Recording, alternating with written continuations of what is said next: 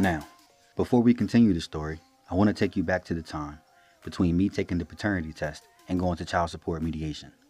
When I decided to try and figure out exactly what was going on and who I was dealing with. I never like to go into any situation without having some sort of idea of what I'm up against. So I asked a few people with social media accounts to do a little digging. And on August 16th, 2018, that request paid off. That morning, I received seven photos that would become the pillars of this journey I was set to embark on. Here's a brief description of each. Pay attention. It's a lot, but I promise you it will explain a lot of things about to happen. I am also, for the sake of privacy, just going to say the child whenever a post references my daughter's name. Okay, let's get to it. The first photo was posted on Instagram by the mother on September 22nd, 2014. In the photo, there is a heart in each corner with a big red heart in the middle. Inside each heart is a picture. The heart in the upper left hand corner has my daughter as a baby, smiling with the blanket. The heart in the upper right hand corner has another photo of my daughter sitting in a swing, smiling with that same blanket. The heart in the lower left hand corner has the mother and a guy we are just going to call father number one for now inside of it, smiling with sunglasses on. Father number one is brown skin and looks like he could be mixed or Dominican. The heart on the lower right hand side has a picture with the mother and father number one kissing. And finally, the last photo, the big heart in the middle.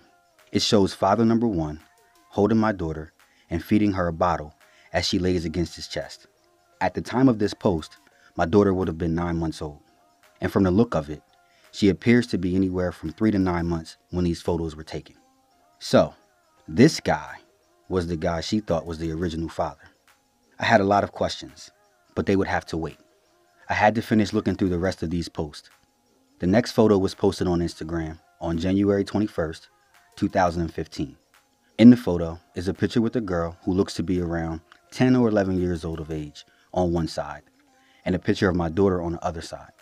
In the picture, they are both smiling. My daughter has on a red onesie that says perfect, very little hair, and a big toothless grin.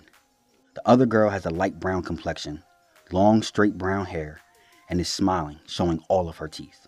What is interesting is the caption the mother left. It says, This is my beautiful sister in law. Are they not twins? Nose, lips, and eyebrows? Let's just hope the child's name has her beautiful hair gene too. LOL. So clearly, the other little girl in the photo is father number one's sister, and the mother is comparing how much they resemble each other. The next photo is from the mother's Instagram account, posted on February 15th, 2015. In the photo, father number one is sitting on the floor in what appears to be a living room, hunched over, reading what appear to be instructions. Scattered around him are various bed parts, including a pink plastic headboard, pink and white frame pieces, and a round Barbie pillow. To his right, there are two big boxes, one with the Walmart bag sticking out of it, and to his left is a bottle of water and a pan pizza. Other than that, the room is completely empty as if they just moved in. In the caption, the mother wrote, Daddy is trying really hard to put the child's name's bed together. Who knew this could take two people in three hours? To be continued. LOL. Okay, next photo. You ready? Good. This photo was posted by the mother on June 2nd, 2015. In the photo, there are three pictures. The first picture is in the top left hand corner and has a picture of father number one smiling in the photo. The second picture is located in the top right hand corner with the mother smiling. Directly below these photos, in the middle, is a picture of my daughter also smiling. To the left of that picture and directly under father number one's photo it says dad with the figure 79.6% below it. To the right of that picture and directly under the mother's photo, it says mom with the figure 20.4%. Her caption reads, How is this fair? Shaking my head. It's clear to see in these posts what she was doing. She is letting the world know that although she carried her for nine months, my daughter it looks exactly like father number one. The next three photos are when things start to get a little weird. Okay, so, next up, I introduce to you father number two. I'll let that sink in for a second. Okay, so the next photo is from the mother's Instagram account and was posted on June 18, 2017. In the photo, there is a new guy, we will just call father number two for now. He's white, has a short haircut, and small gauges in his ear. He is laying on a brown leather couch, on his back, with a tan pillow under his head. On the back of the couch is a red and white patterned quilt, and laying on top of him, with her head buried in the other side of his face and her arm draped around his chest over his shoulder, is my daughter. She is wearing a set of lavender pajamas and appears to be asleep. The caption reads Happy Father's Day, Daddy, with a red heart. We love you. Love spelled L U B, just in case you thought I mispronounced it. And then there's a family emoji with a kissy smiley face. Okay, the next photo is even more bizarre. It's from the mother's Instagram account and was posted on the same day, June 18th, 2017.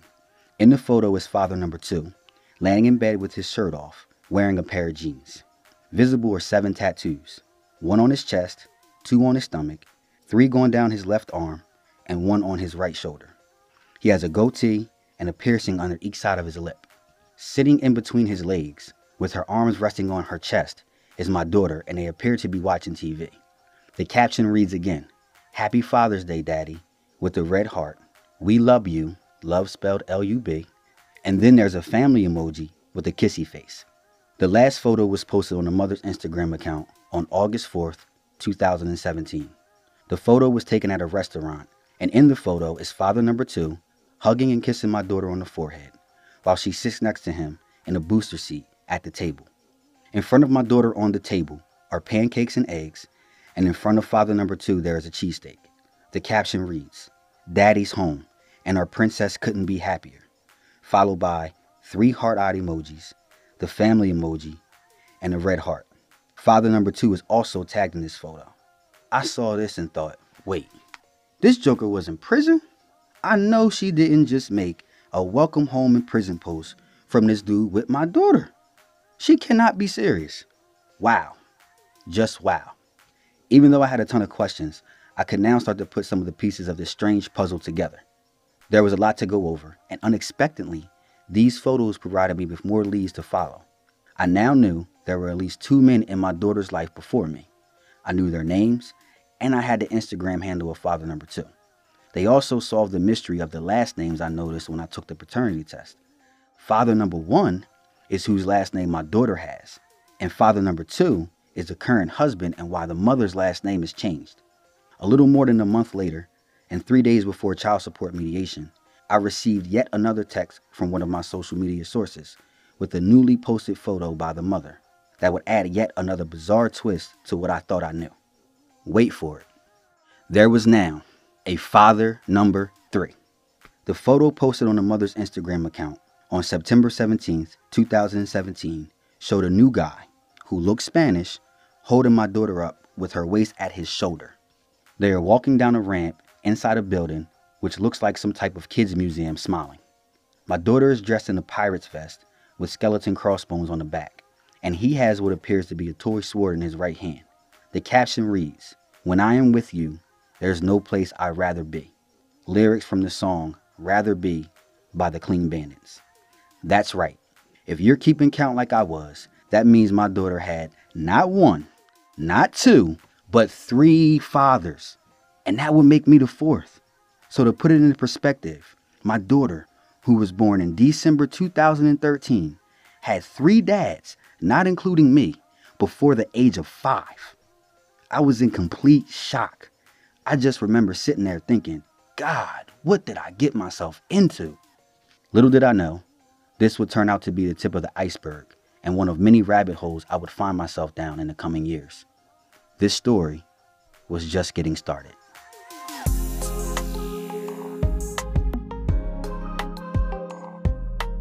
This is Destination Unknown from No Dad to Girl Dad, Episode 3 The Fallout.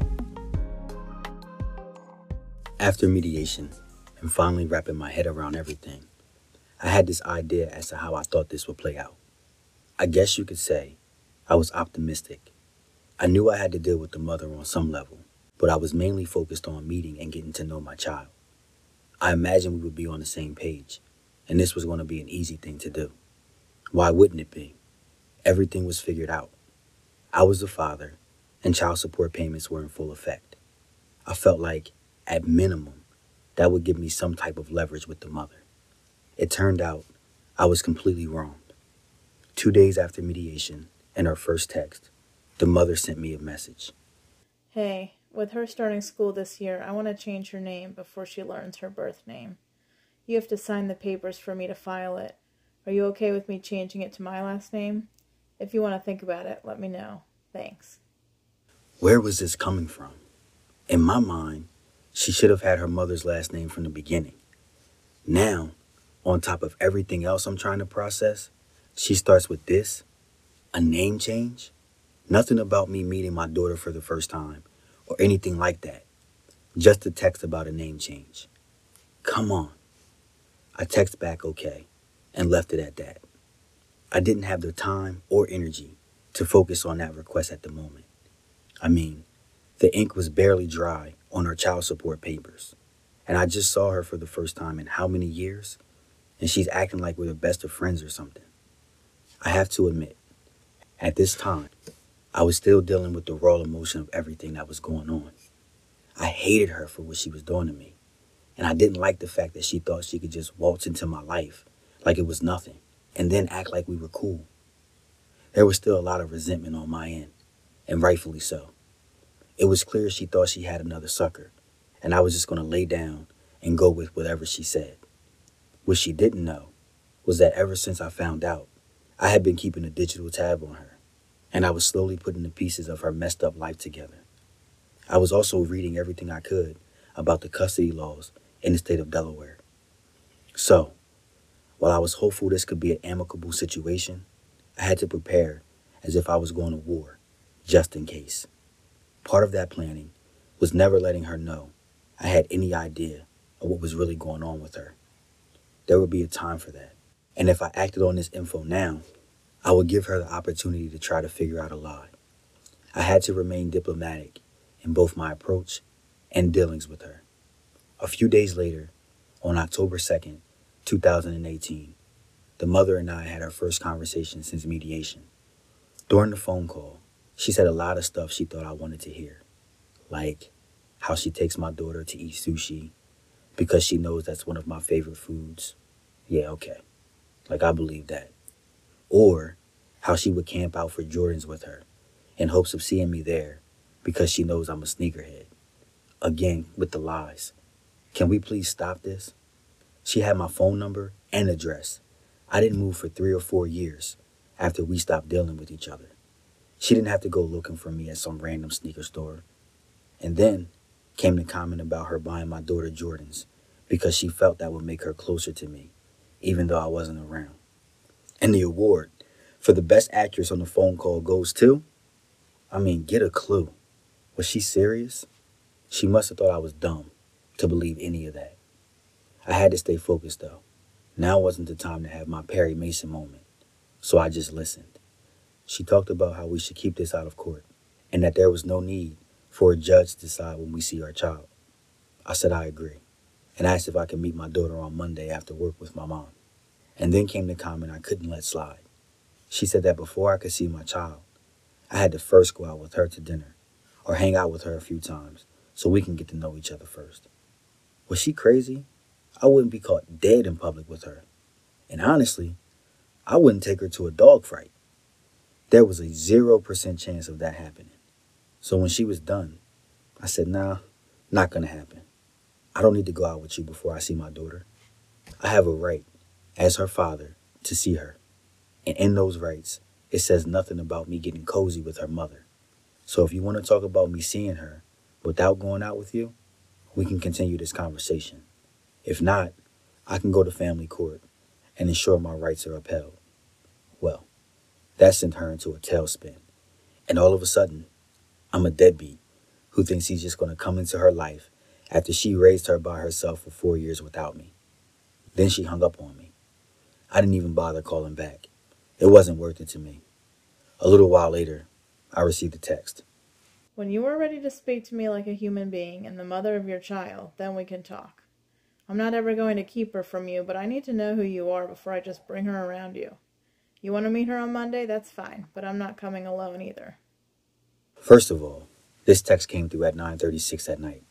I was over our conversation from earlier, and I was relaxing in my garage, watching TV and smoking a cigar.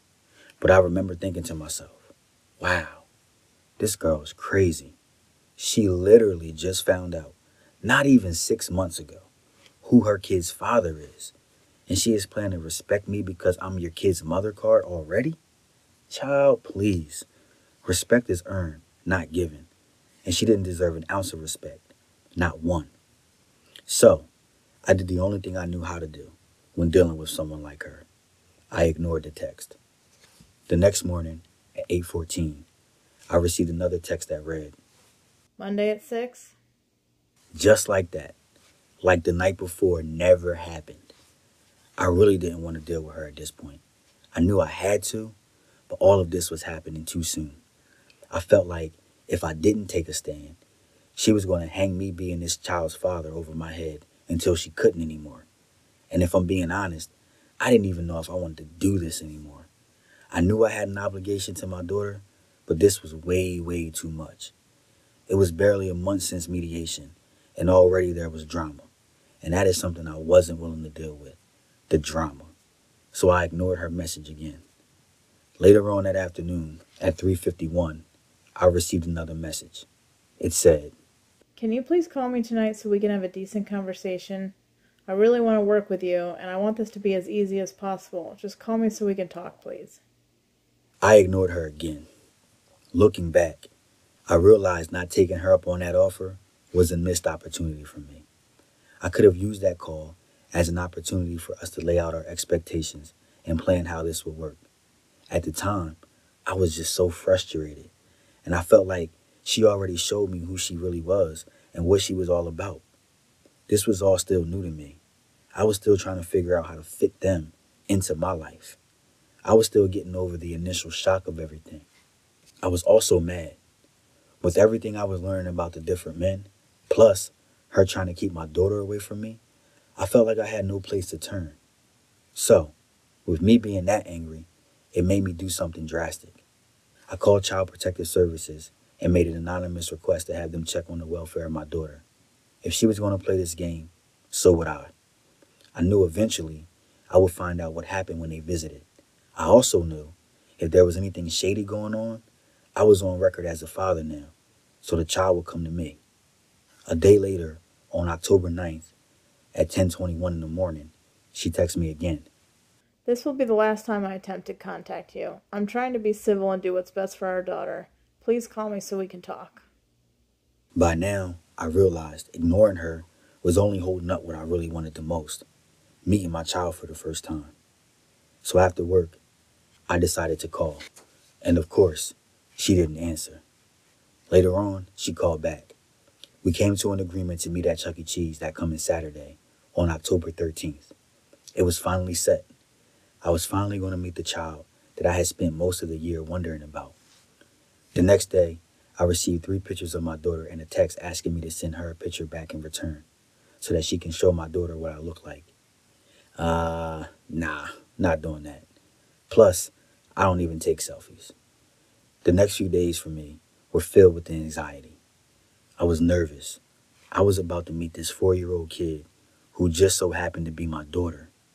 I didn't know how to act or what to say. I just knew it was going to be weird. I also knew I didn't want to be seen in public with her mother. The one thing that gave me pause, knowing what I knew so far and what she was showing me, was the idea of us looking like we were some happy family out for a day of fun, which is why I made it clear I didn't want to be in any photos she was taking. Over the next few days, I kept planning out how this meeting would go in my head. Was she going to like me? Would she not want to be around me? What's the first thing I should say to her? How was I going to feel before or after? This was a huge moment for me, and I was definitely feeling the pressure. Then, the day finally arrived. I got up, took a shower, and got dressed. I put on a pair of blue jeans, my Jordan 5 grapes, and a Rugrats t shirt with a black leather jacket. Looking back on it, I guess subconsciously, I was trying to make myself more relatable to my daughter. Why else would I wear that t shirt? I got in my car and drove the short drive to Chuck E. Cheese's in complete silence. The mother had already arrived, and she texted me to let me know it. I pulled in the parking spot, let out a deep breath, and walked inside. Once inside, I spotted them over by the games and walked up. I said hi to the mother, then laid eyes on my daughter for the first time. She was wearing a unicorn t shirt and jeans with sneakers. Oh, and for the record, they weren't Jordans. Because if there was ever a time for her mother to break out the Jordans she allegedly had, it should have been the first time she met her dad. But I digress. Her hair was a little more tame this time. She had what looked like a bun with pink balls at the top, and the rest of her curly hair was out in the back. The mother and I both introduced me as her father. Remember that last statement, because it would be important moving forward. She smiled and said hi, and then I took her to buy some tokens. The mother agreed to hang back while we got to know each other, and I appreciated that. Throughout our time together, her attachment to her mother was apparent, and rightfully so. I didn't expect her to just run off with me. We played a few games, and then went inside the Sky Tube. After that, we went and cashed in our tickets while we waited for our pizza. She wanted a stuffed animal and some toys, so I paid for them because she didn't have enough tickets. Then we sat down to eat. She didn't talk much. While we were eating, she played with her toys, and I asked if I could take a picture of her. She said yes and grinned as I took the photos. In the first photo, she's smiling, showing all of her teeth, looking right at the camera while trying to open her toy. In the second photo, she's opening her toy excitedly. While we ate, the mother gave us her space and stayed by the door. I walked my daughter over and thanked the mother for bringing her there. She told me they were waiting for an Uber and that they would be there soon. I looked at my daughter, told her I would see her soon, and said goodbye, to which she responded, Bye, Daddy. Whew, bye, Daddy. The weight of those words would stay with me all day. It was real. This was really happening. I was really a father. I got in my car, lit a cigar, and headed straight for the cigar lounge. I had to process everything that just happened. A few hours later, as I'm sitting in the lounge, my phone rings, and it's one of my closest friends. He asked me what I was up to and if I wanted to meet him at Chipotle to grab something to eat. I told him yeah. We met there, got our food, and sat at a table. After a few minutes, I tell him how I met my daughter for the first time and how it still felt surreal. I couldn't believe it finally happened. To be honest, I didn't know how to feel. To which he responded, I know. I looked at him and said, How do you know I met her? I didn't even tell you. He told me that the mother took a picture of my daughter and I playing together and then sent it to a mutual friend they both had. And in turn, that mutual friend sent it to him. I was furious. But let me go back and explain how this could even happen. You see, around the time I was dealing with the mother, my friend, who I also work with, was seeing a young lady that sent him the photo. We would all hang out, and the mother and the young lady became friends. I guess they stayed in touch over the years. Either way, I was mad. That was a personal, private moment between me and my daughter, not a photo op. She was dead wrong.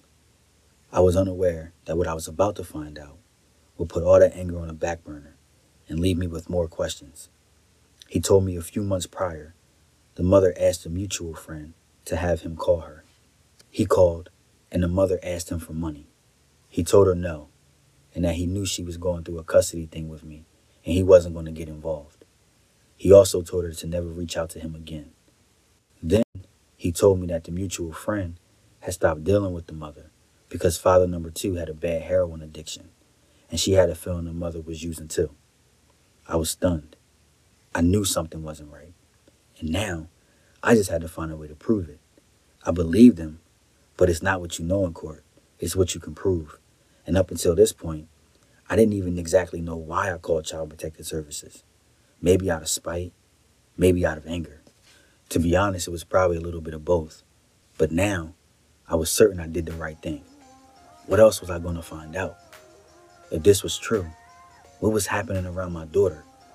I had to figure out what I was going to do, and I had to figure it out fast. There was a child involved, my child. And that's when I began to understand this entire situation that I was going through was way bigger than me.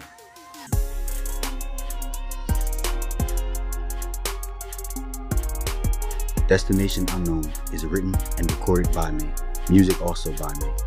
Follow me on Instagram at destinationunknown.podcast for updates.